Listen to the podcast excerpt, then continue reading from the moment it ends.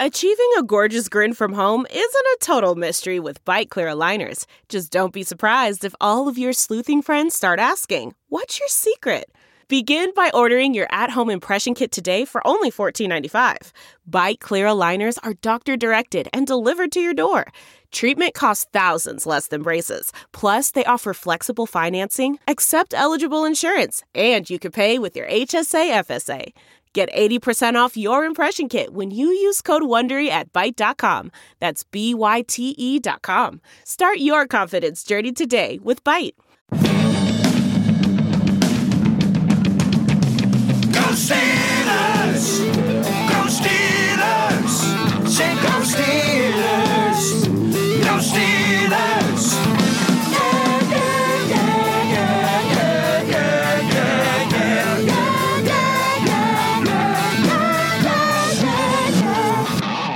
Welcome to the Steelers Outpost podcast.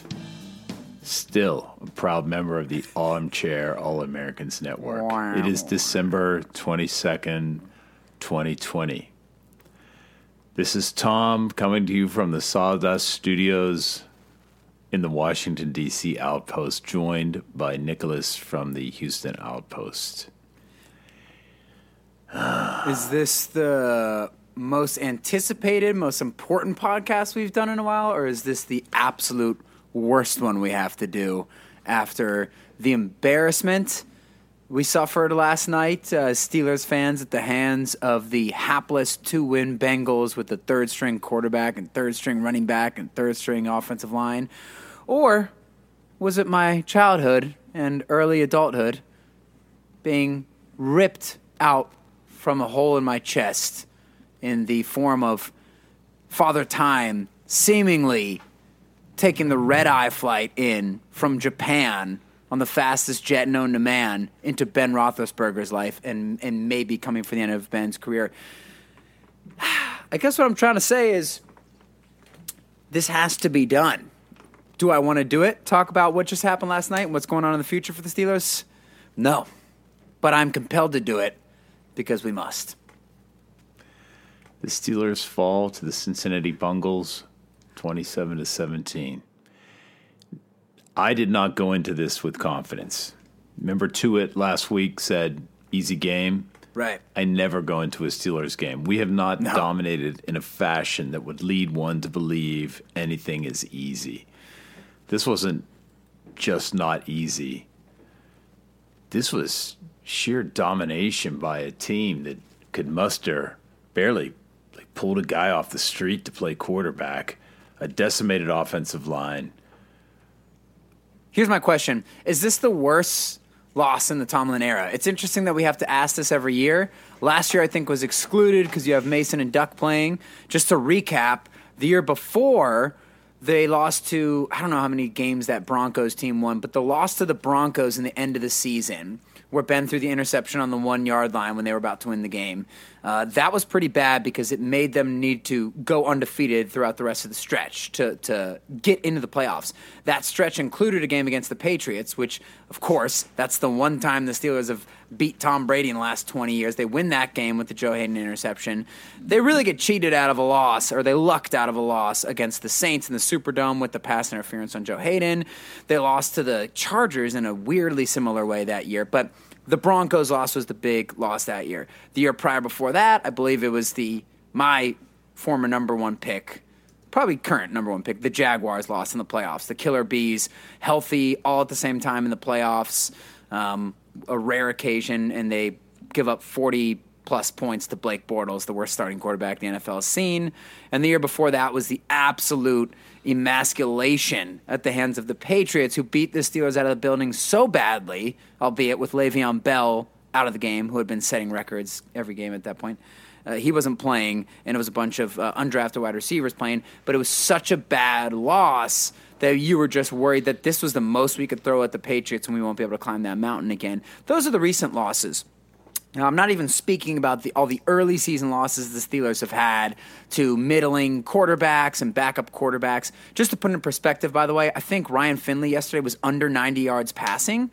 The Steelers are actually four and five in those games when they've played quarterbacks who have had 90 or less yards passing. So this is a familiar uh, place for the Steelers to be in. So there's my recap quickly of, of some of the biggest heart wrenching highlights of the past few years. I'm sure I'm forgetting a few. Where do you think this one ranks?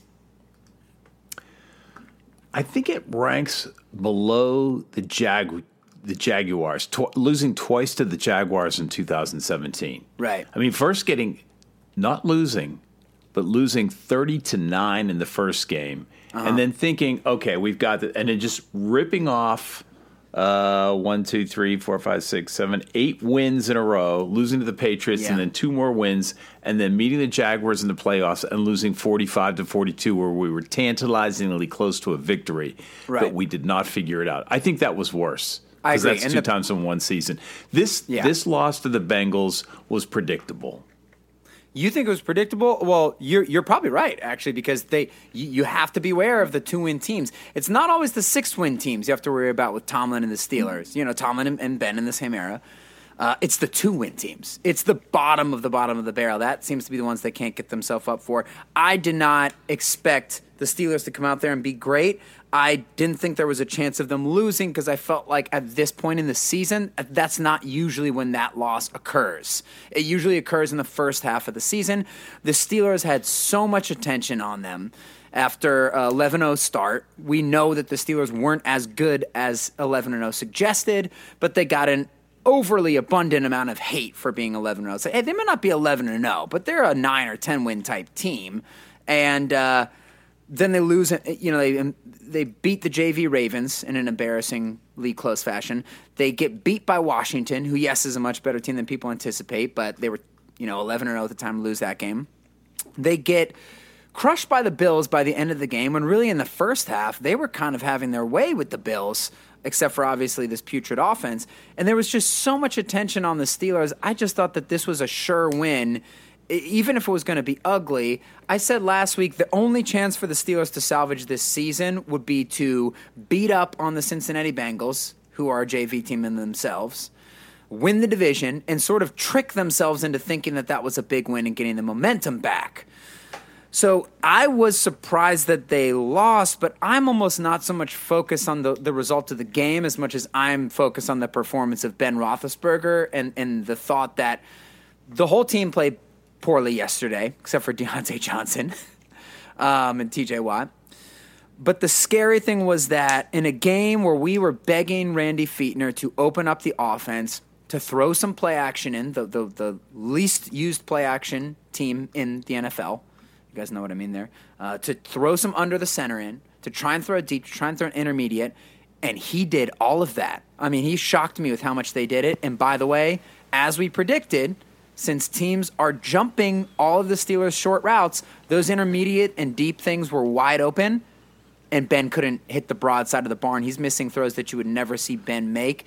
So I have a million thoughts about this game, but to me, it really all comes down to the Ben thing because I think we talked about it on the show after the Washington loss. That's when the writing was on the wall, especially after Dupree went out, but this offense just kept getting worse and worse, and the offensive line play got worse. That's when we said, I think you said something like the loss doesn't worry me. It's the fact that this isn't this isn't a Super Bowl team. Period. And so I've been kind of steeling myself for that, no pun intended, uh, for them not being a Super Bowl team, especially when you watch teams like the Bills and the Browns get super hot. We know what the Chiefs are. We see these teams peaking, and we see what the Steelers are doing, and we've watched enough football to realize this isn't the same thing as when the when the Steelers turned it around in 2005 and ended the season with six straight wins. I mean, this has been a descent into complete uh, uselessness. This is a bottom team in the league at this point, based on the worst offense we've ever seen in Pittsburgh, including the uh, the Duck year last year.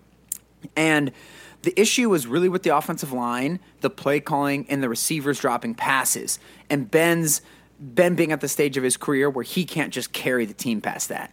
Because he had carried the team past a terrible offensive line when they won the Super Bowl against the Cardinals. They had no running game. They had a, a bottom ranked running game that year. He carried them through that. They've had okay receivers throughout the years, and they've had great ones, but he's been able to carry them. The difference with this year is he couldn't carry them. Then against Buffalo, Ben started turning.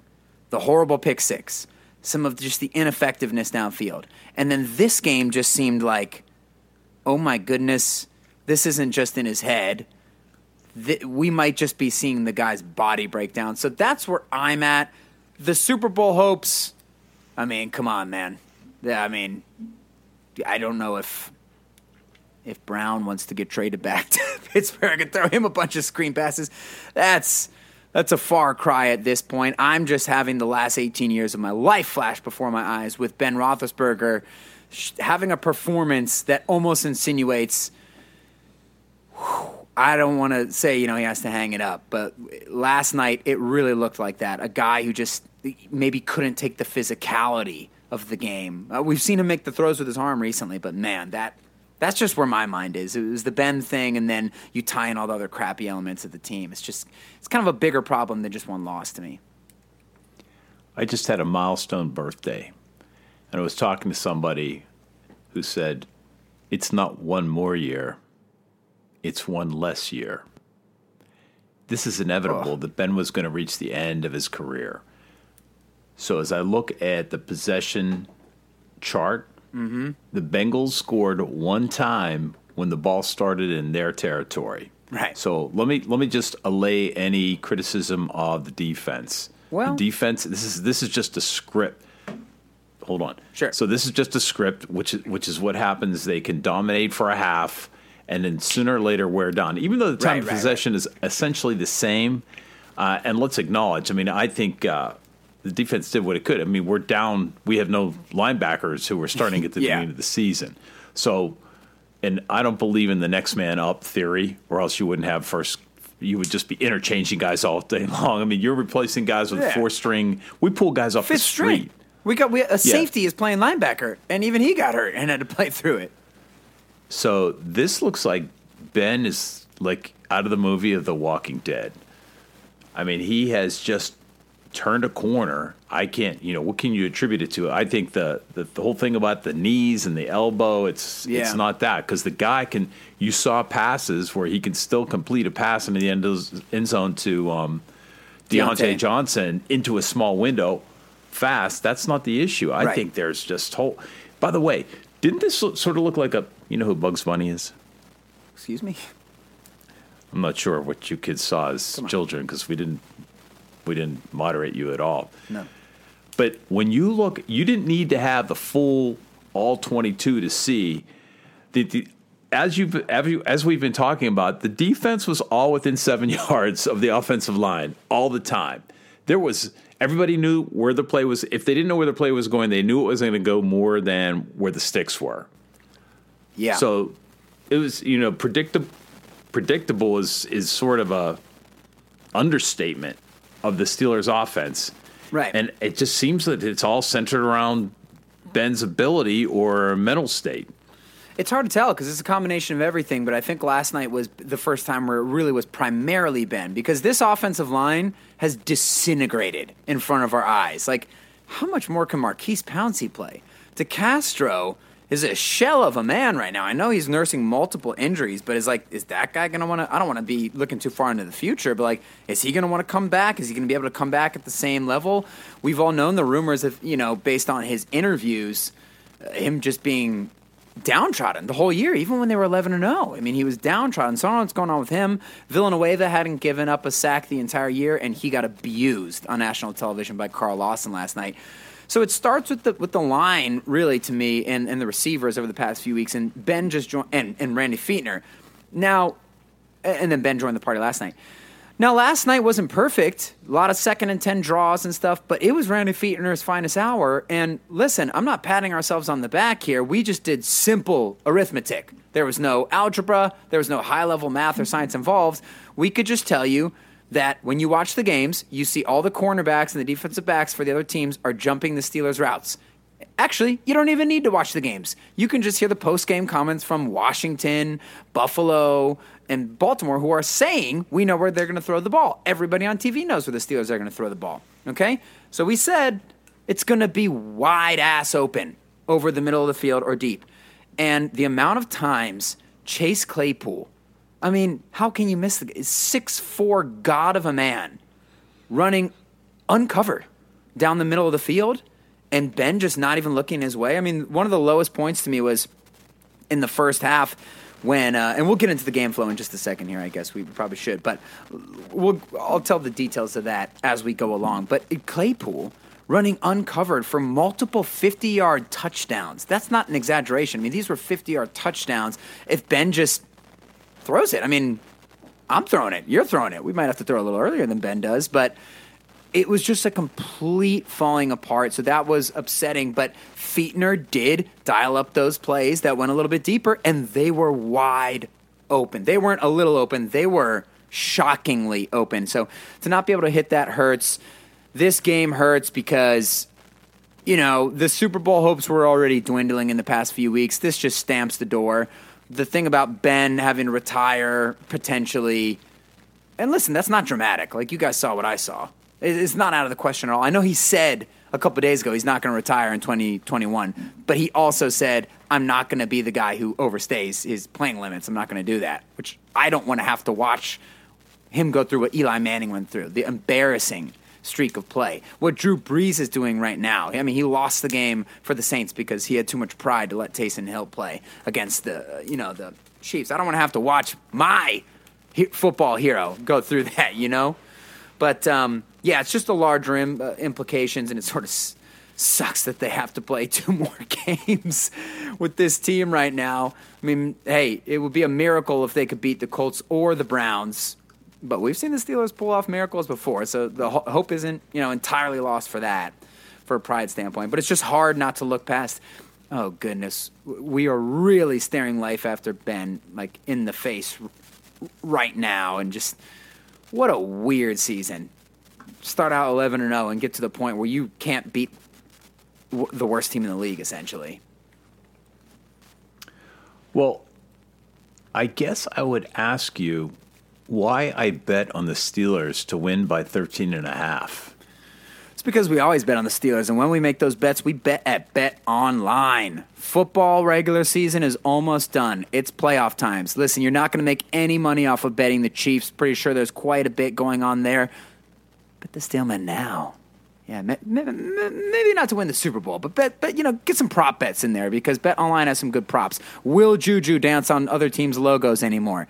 No, because Tomlin said that he shouldn't. Will he do it anyways? Maybe you can make that bet on Bet Online. And if you head there and use that promo code Armchair, you can take advantage of all the great sign-up bonuses that they're offering right now.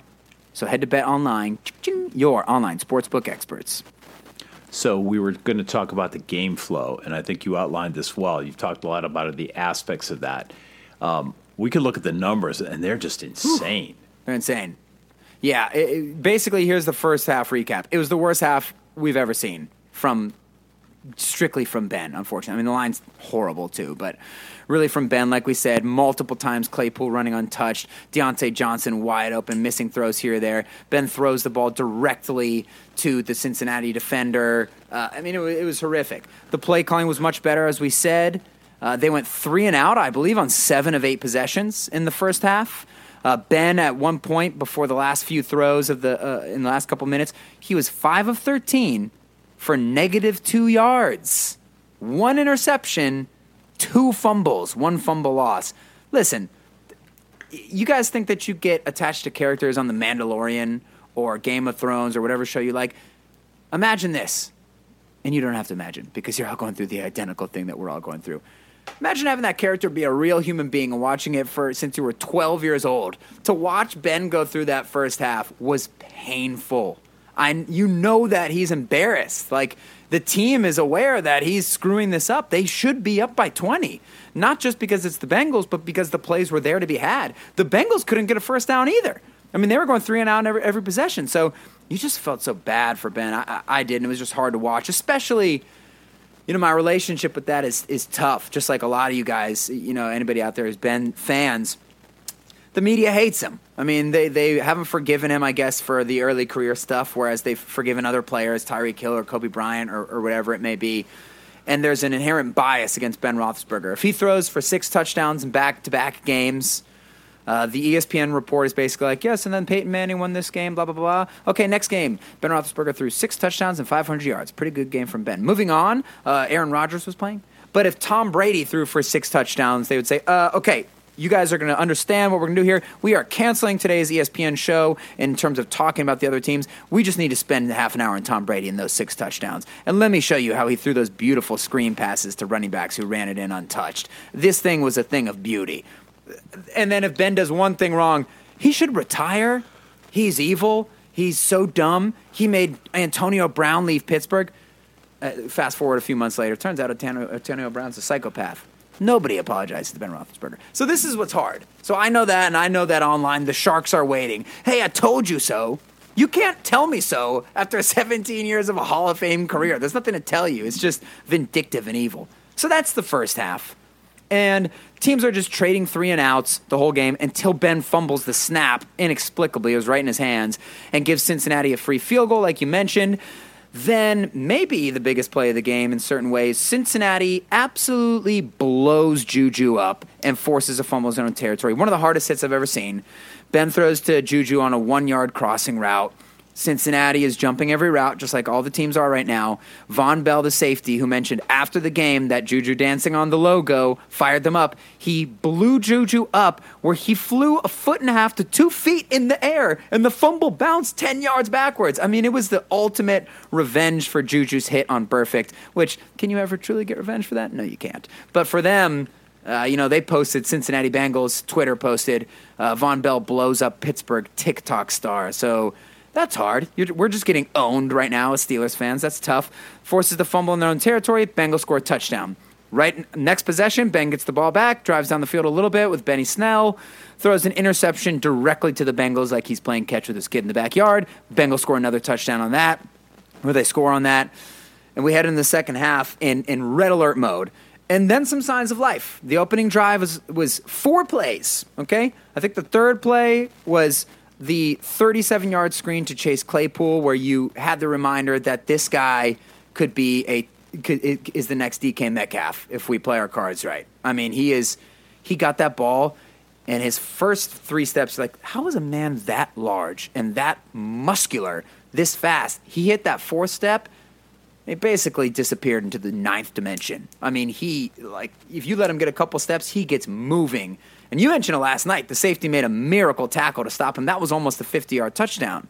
But luckily, on the very next play, Ben throws that beautiful dime to, to Diontae for the touchdown. Diontae catches it. Tricky catch. The guy had his hands in his face. And we're thinking, okay, there's life. But really, what I'm thinking is, why have you roped me back into this? Because at halftime, I didn't care. I was despondent. And now it's a game. It's 17 to 7 or whatever it is. So the Steelers end up scoring 10 more points over the course of the next, uh, you know, two quarters or quarter and a half, whatever it is.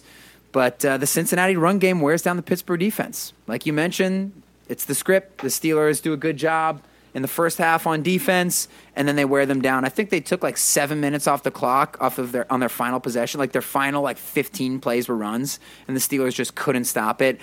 The dagger was Finley, the quadruple backup quarterback, who's not a running quarterback really. He converts a third and five on a run play. Uh, there was film that came out today that showed Alex Highsmith, who's, who's played nicely in his replacement of Bud, but he'd been crashing really hard on a lot of those read options. So uh, Zac Taylor, the coach of the Bengals, said they noticed that at halftime and they called this play. So he's he vacated the zone and Ryan Finley basically walked 23 yards in the end zone um, after he had converted a third and five with the run play. Then the Steelers get the ball back for a two minute drill, down seven points. They go four and out with zero yards. Game pretty much ends. So that's the game flow. And uh, you guys saw it, but uh, it's just it shows there was a, a spark of life at the beginning of the second half, and at that point for me, I don't know how you felt, Dad. I mean, you were more positive than I was, probably because you knew I was in a dangerous place. But uh, I didn't care about Super Bowl or playoff implications or looking how the team was. I just wanted to be saved the embarrassment of losing to the Bengals, and and I just wanted Ben to get a little redemption from the embarrassment that was the first half. Did you ever hear of Eliz- Elizabeth Kubler Ross?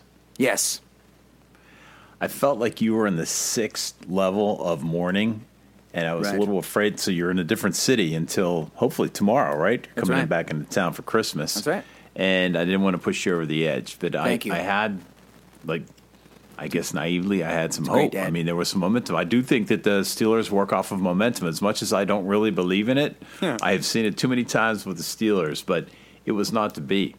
And I just, I don't remember seeing a guy fall off a cliff like Ben has. I, actually, maybe I shouldn't say that Peyton because it's been a Peyton Manning. It does happen, but you're, but you're right. Um, But it's been on. a slide. I mean, we've been talking about this all the time, right? It's okay one day, and then you wake up, Yeah. and it's not. Yeah. And the question is whether Ben Ben says he doesn't want to be that guy, but who Right, recognizes right, right. that in himself? Did you hear the post game interview? You know, it, the usual monosyllabic answers. I think it's ridiculous to even bother to have those interviews, but I don't know. Is he going to recognize that in himself? Because it goes back to what you were saying three games ago, where he just looks, I, I hate to say it, like scared.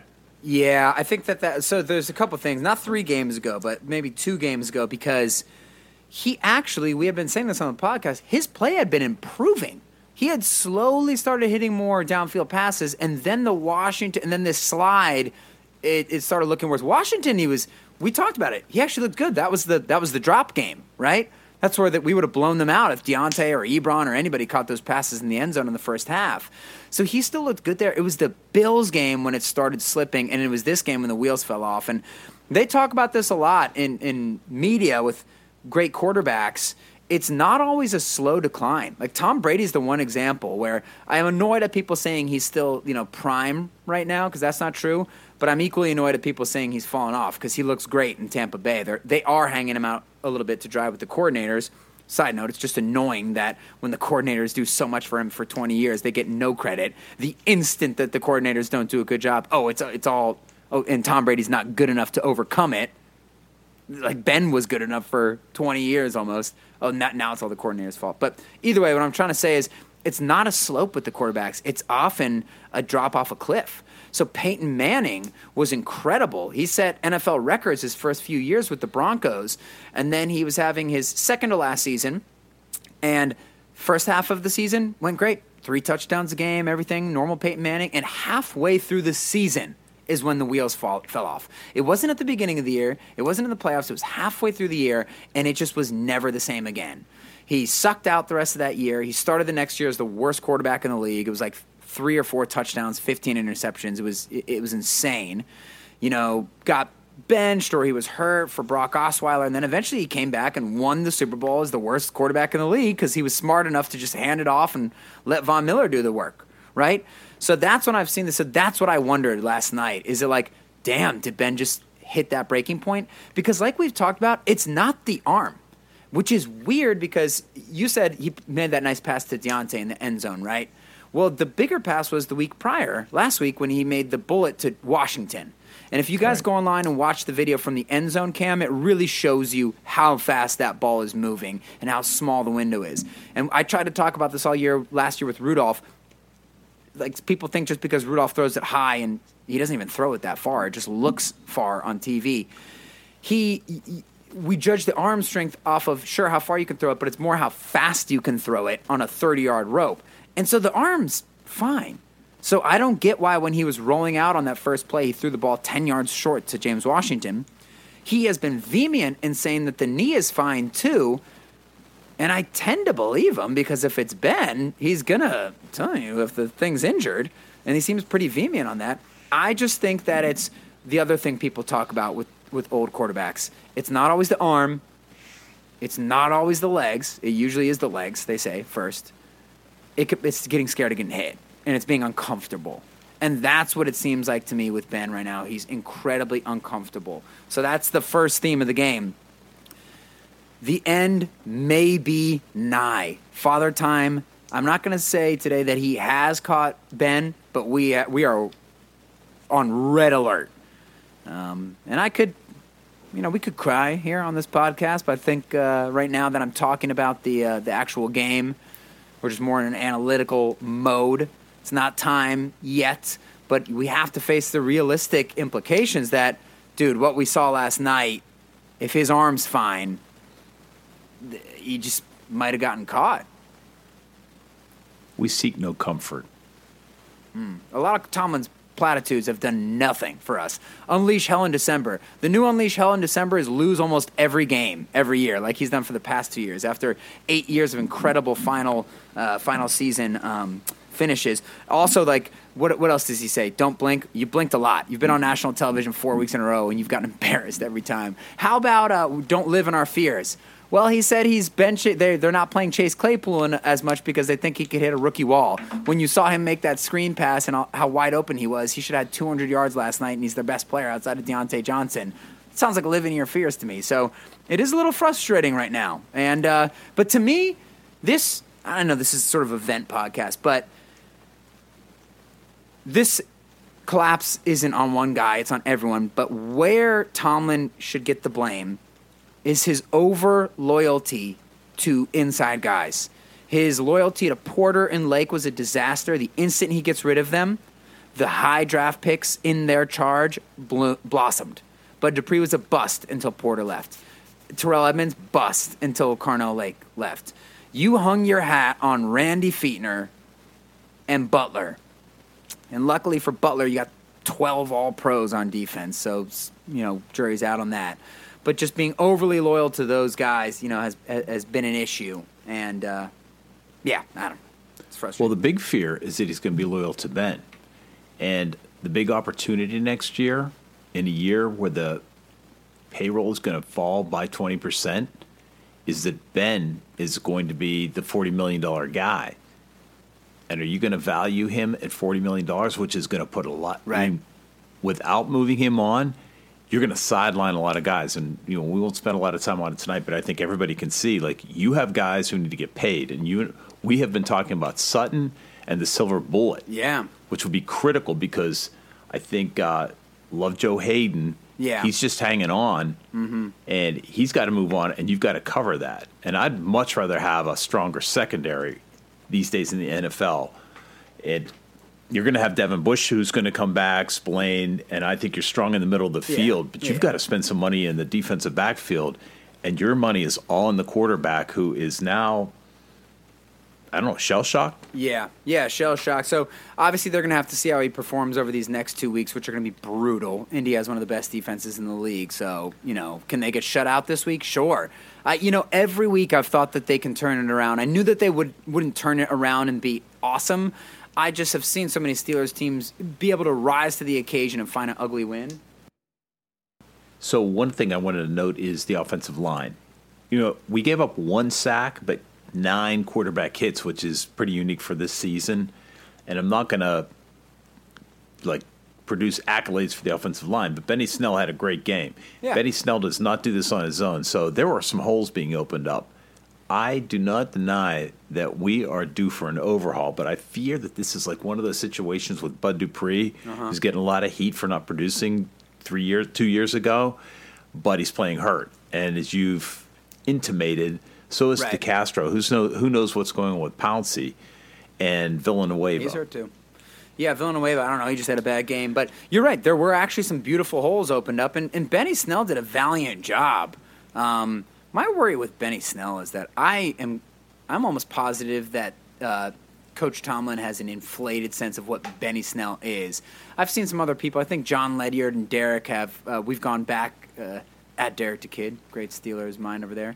They've. Uh, we've gone back and forth about Benny Snell. Like he is the definition of just a guy. I mean, this is a backup running back with no explosion, but he has you know great plays. Like it, it's he's been inspiring when he's gotten in there for the Steelers. But I would just be so bummed if if, if they don't take a running back high because obviously James Conner. American hero. We love this man. He he can't be the running back for the Steelers anymore. I mean, he doesn't play half the games every year. And even then, he didn't even play well when he was in there. He was seeing ghosts as well, making weird cuts and weird holes. He's going to be back next week, but Mike Tomlin said that Benny Snell's going to get a chance to make uh, significant plays, and I would start him. I mean, Conner's out the door in two weeks, anyways, right? So uh, I, I don't know because then No, he's going to chick I- himself into starting him. I, I, I just can't. I just can't find myself drafting a running back. I go back. I dip back into what you and I were talking about during the game. Was get Kareth White. yeah, Karen You White could- there are- podcast.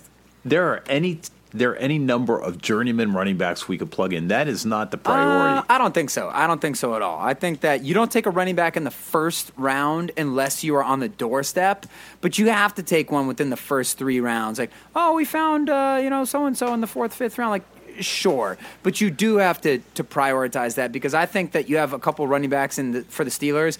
They, they have no agility whatsoever, and the one who does, he has just he doesn't have like what's the opposite of 2020 eyesight?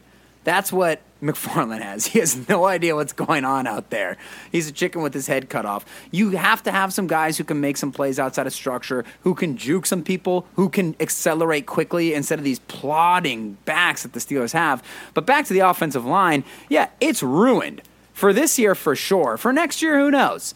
But for this year, just whatever they're doing, sure, you open it up against the 32nd ranked defense in, in the league. Great, good job. But uh, they're just ruined. They can't protect for the deep passing. The sacks numbers are relevant for me. It's another perfect example of how stats are so overused in, in football. They, of course, have a place, but we need context with every single stat. Ben didn't take a sack for five weeks, and it was the worst offense we'd ever seen in Pittsburgh. And we watched Mason Rudolph and Duck play last year. So, uh, like, what was the cost of no sacks? Oh, yeah, having to get it out in 0.5 seconds and every team knowing what you're going to do, right? But the offensive line is a huge problem. Fichtner's the exact same problem he always was. The only positive here is like they have to get rid of him after this season. At, at this point, it's so bad. Um, but yeah, the offensive line is, is, poop right now, and they do have really promising young talent. Uh, Derwin Gray actually played yesterday, and he's played well. I think Dotson's supposed to be back this week. If not this week, maybe next week. And Chuks wasn't good. Banner hopefully comes back next year. So you have you have some things in the pipeline where it's not so bone dry like it once was. But you know, the decline of the big three guys is it was really uh, alarming. So that offensive line getting ruined. That was my second uh, theme of the day. Um. So Christmas is in what's that? Twenty second, three days. Wow. As I said, Nick is coming to Washington D.C. to celebrate with his family, and um, that stocking is not quite full yet. And if it's not, you know what to fill it with technology, the future, self respect, Manscaped. Manscaped is number one in men's below the belt grooming. Manscaped offers precision engineered tools for your family jewels. They got a razor that makes it almost impossible. What's like a mower? It's a lawnmower, the lawnmower 3.0. It makes it almost impossible to cut yourself. So, anybody who's uh, ever done that before, Fear not. It's not going to happen again. I can test to this. I've tried. And I mean, me, you know, the Serenas were made of thicker stuff. But either way, I've tried. It can't happen. All right? You can do it in the shower. It's waterproof. You can do it at night. It's got a light. They have all kinds of balms and uh, anti-chafing creams and things that are really useful. Really useful. Things I didn't think I would ever use when I first got the the Manscaped Total Package, and now I use them religiously. It's just one of those gifts, unbelievable last minute gift that you could get uh, for somebody in your life, and you can get it for 20% off and free shipping with the code armchair at manscaped.com. Your balls, or someone else's balls, will thank you. It's a big opportunity. We still have a couple of weeks left to regain the pot of gold that we built up during the year. Yep. We're going to regain it at Bet way to- Online. Exactly. That's right. And we're going to do it as I step directly on that transition you laid out for me. But uh, that makes us about as smooth as the Steelers' offense at this point. And we don't care. We're still betting on the Steelmen versus the Colts. Screw you, Colts. Steelmen are going to take this one. Bet the over under. It's going to be a 10 point over under. And I'm betting the under. But you can uh, do that at Bet Online, and you can get a little something something if you use the promo code ARMCHAIR to take advantage of all the great sign up bonuses. Bet Online, ching your online sports book experts. Hey, so there's not a whole lot more to go over. I mean, we could go over every position. Right. I, I want to give uh, special accolades to Marcus Allen. I thought, you know, like a guy sought to, this is the next man up. He was plugged into a position. It's not his natural position. Yeah. That stinger looked painful. Yes. My guess is it took two syringes to get him back on the field, and he kept playing because this guy sees, like, this is my opportunity. Someone like Yeah. Bobby Spillane did. That's right. Uh, yeah, Marcus Allen wasn't good, and none of us can be mad at him for that. He doesn't play linebacker, and he had to do it. This isn't like putting Troy back there when you're putting a force of God, God's chosen child back there to play linebacker, and that sort of ended his career. Thanks, Steelers. Um, but uh, yeah, it it actually was inspiring watching him do that, and that stinger looked really painful. I thought he surely popped his shoulder out, and you and I were talking about it, like, what? This guy's a psychopath to get back in. But you think about it, a guy like that, he's only going to have so many chances, just like Dangerfield only had so many chances to, to play actual defense. And then Dangerfield had the miracle of staying on as a professional football player, as a special teams guy. He had another big hit, you know, yesterday against the Bengals. But when you're Marcus Allen, you know, like, dude, this might be my only chance as a starting defender with the Steelers. Like, if I don't, you know, if nobody else gets injured for the next couple years, my contract's up. I never get another shot. I'm staying in there. So that was valiant. The third theme we were going to talk about today was the defense getting worn down, but we talked about that already. You outlined it nicely. I mean, Ben and Ben's pick and his fumble and Juju's fumble in their own territory, those are killers. And then eventually that Cincy run game and the slow running quarterback beat the Steelers down, along with, um, you know, Taylor getting the best of the Steelers coaches, which is surprising. So, should we talk? It's just it's such a depressing day. I don't mean to bring down the Steelers diaspora out there, fellow fans out there, but I do feel like it's necessary to talk about what we see happening because that's the fun part about football. The fun part may not be what, what happens next. Uh, but uh, where do you want to go from here? Do you want to talk about just maybe really quickly? I know it's not the last game of the season, but do you do you look into the future at all, like we were just doing? Do you have any hope for the rest of the season? How do you frame your mind to watch the rest of this year? I still think that there is nothing to lose from Ben's standpoint. You can't. There's only one way to go up, and that's up. And why doesn't he unleash? But that theory didn't work out in the second half. He had the he had two good drives, but he didn't end up capitalizing or maintaining that intensity. Although I do hope, like I can't, I can't go the rest of the season without hoping. We Yeah. gotta, we gotta hope that's like, like there's a huge turnaround. How many? Is this the third team that's gone 11 and 0, only to lose three straight games? No, second. The Saint, the New Orleans Saints did it, but we know. No, I think that the Rams were in like 1912 or something like that. Right, but right, the, right. But The the, point is, one. you we watch this game because we hope and we love, and Yeah. it's the only the only time I ever use that word. but we can talk about. we've got a whole offseason to talk about what could happen next, and it, it really does for me hinge on whether Ben recognizes it himself and whether he wants to get out on top. Uh, the sixty thousand yards and the five thousand completions I mean no, it was the worst possible game for that to happen Yeah, wasn't it? Tough. if you think about it it's almost ironic. But you know first of all i wanted to let you know that mason has one more year on his contract before he goes ufa so if the steelers Can can't get over their that? ego and admit the mistake mason is going to be could be the, the next guy up after ben. But my Okay, then I'm done. ben's not to let go I'm done if that happens. By the way, Ben has 393 touchdown passes. There are only one, two, three, four other quarterbacks, maybe five at this point. Did did uh, Rivers Rogers get there? To to get into that, am I right?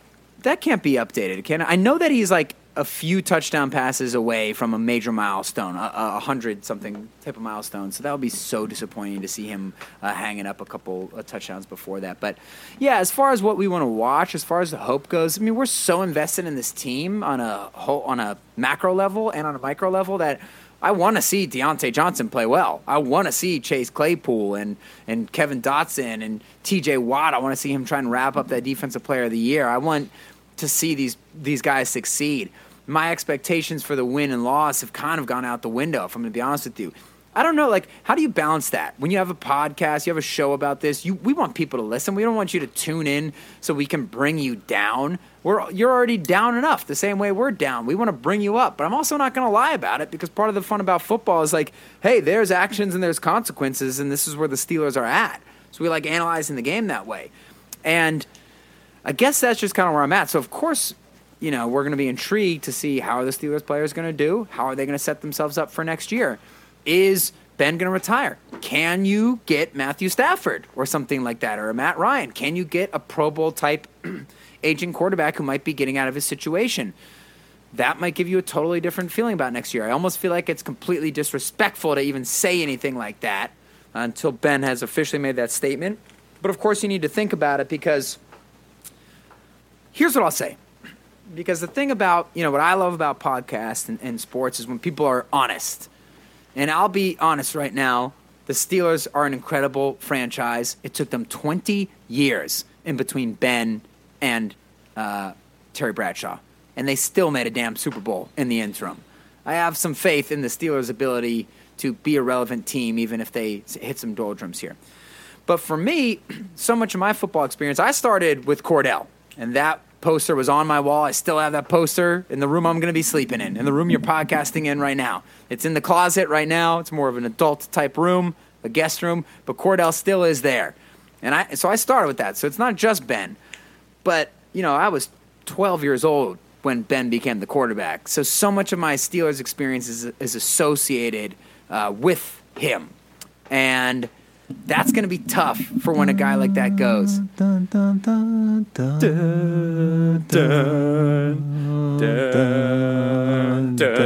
Okay. Um, that's that's going to be tough. And also, I'm spoiled as hell because I've never watched a Steelers year where they're not in contention.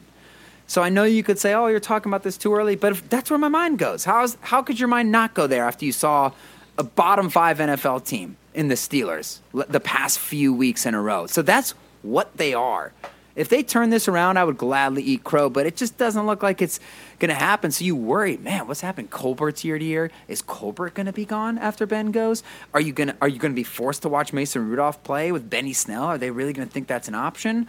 Or do they get Stafford? Do they trade up for Trey Lance and they reload with Claypool and Johnson and Watt and all and Minkah and and and you know Dotson and this young talent that they have? Are they actually going to be okay and they can transition well into the next you know era? I mean, of course that's going to be intriguing, but you know that's just what I feel like in all honesty right now while I was watching that game and now a day after watching it.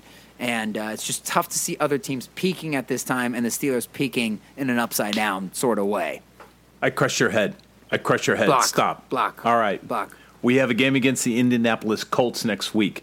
Let's. We have a lot more to talk about. There's a lot of intriguing what ifs coming forward. I think we have a lot of good talent. Let's recognize right now the passing of Kevin Greene. Man, The fact that he's associated with the Steelers after only three seasons tells you everything. And I w- actually went out for a tall frosty one with the boys without social distancing tonight, and they had um, "It's a Football Life" on the screen at the at the bar I was at, and they had it was the Kevin Greene's episode. Man, that is a guy you want to have a beer with. It's Yeah, it's loves crazy. They still haven't announced the cause of death. You know what sucks is there's a clip of him as the uh, Packers outside linebacker coach against the Steelers in that Super Bowl where there's audio of him hyping up Clay Matthews right before Clay Matthews stripped the ball from Rashard Mendenhall. And it wasn't inspiring because I, I don't even remember that day happening. I've blocked it out of my mind. But you even see then, like, damn it, he's so cool when he's hyping him up. I love that he associates himself with the Steelers because you know that's really what took his career on a rocket ship to the Hall of Fame. I mean, before that, it had been, you know, not what it became. I mean, the Steelers and him and Greg Lloyd. Blitzburgh, iconic, and the hair coming out the back. Such a fun-loving guy. You know, he, I think he even put his name into the hat for the linebacking coach uh, job a couple years ago. So just such a Pittsburgh guy, like um, it's almost like a Ric Flair vibe about him. I mean, he's just a superstar. I mean, a lot of it's. Striking. Yeah, glorious. The trestles. Is it tress trestles? How you say the long flowing hair that way? Trestles. Tresses. Tresses. Trestles. Yeah, man, but that's just depressing. They haven't said the cause of death.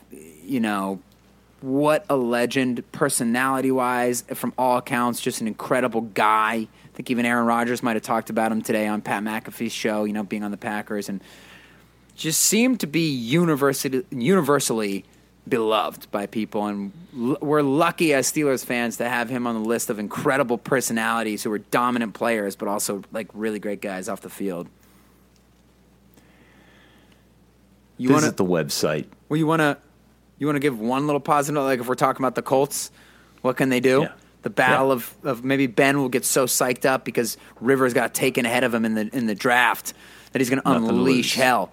Well, there's nothing to lose. You're right. There there is nothing to lose. I'm not saying the Steelers are going to lose the next ga- two games. I'm just saying it would be a it would be a bit shocking if they won them, but it'd be a bit shocking if the Steelers beat the Bengals last night and that happened. So I'm never going to give up hope on the Steelers and, and Ben in any circumstance, and uh, just just getting one or two of these games would, would be a nice way to salvage some pride. I'm not holding my breath because I have two eyes and I've watched what we've all watched, but hey, it is the Pittsburgh Steelers, and there is always a chance when it comes to the Pittsburgh Steelers.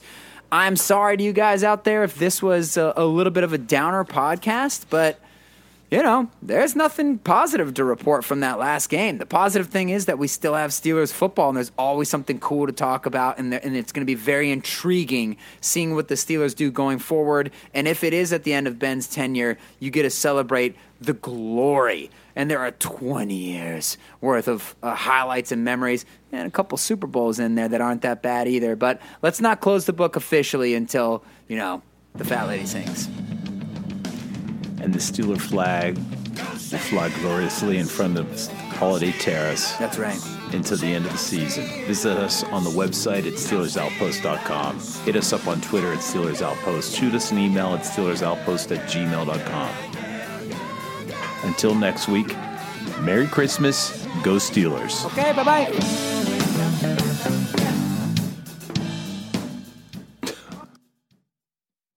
This is it. We've got an Amex Platinum Pro on our hands, ladies and gentlemen. We haven't seen anyone relax like this before in the Centurion Lounge. Is he connecting to complimentary Wi Fi? Oh my, look at that, he is! And you will not believe where he's going next. The Amex dedicated card member entrance for the win! Unbelievable! When you get travel perks with Amex Platinum, you're part of the action. That's the powerful backing of American Express. Terms apply. Learn more at americanexpress.com slash with Amex. We're driven by the search for better. But when it comes to hiring, the best way to search for a candidate isn't to search at all. Don't search, match with Indeed. Leveraging over 140 million qualifications and preferences every day, Indeed's matching engine is constantly learning from your preferences. So the more you use Indeed, the better it gets. And listeners of this show will get a $75 sponsored job credit to get your jobs more visibility at Indeed.com slash match. Just go to Indeed.com slash match right now and support our show by saying you heard about Indeed on this podcast. Indeed.com slash match. Terms and conditions apply. Need to hire? You need Indeed. Delve into the shadows of the mind with Sleeping Dogs, a gripping murder mystery starring Academy Award winner Russell Crowe. Now available on digital. Crowe portrays an ex homicide detective unraveling a brutal murder he can't recall. Uncovering secrets from his past, he learns a chilling truth. It's best to let sleeping dogs lie. Visit sleepingdogsmovie.com slash Wondery to watch Sleeping Dogs, now on digital. That's sleepingdogsmovie.com slash Wondery. Searching for NBA playoff coverage? We've got you. The Old Man and the Three, presented by BMW, gives you an inside look into the world of sports. Hosted by former NBA sharpshooter and Duke legend JJ Redick and sports writer Tommy Alter, The Old Man and the Three offers unprecedented access to the league. Tommy and JJ discuss the NBA and interview some of the biggest names in the league, like Devin Booker and Luka Doncic. NBA final season is the perfect time to dive in, and you can listen to The Old Man and the Three wherever you get your podcasts. To hear episodes brought to you by BMW. Push the limits this NBA season with the brand that set the ultimate standard BMW, the ultimate driving machine.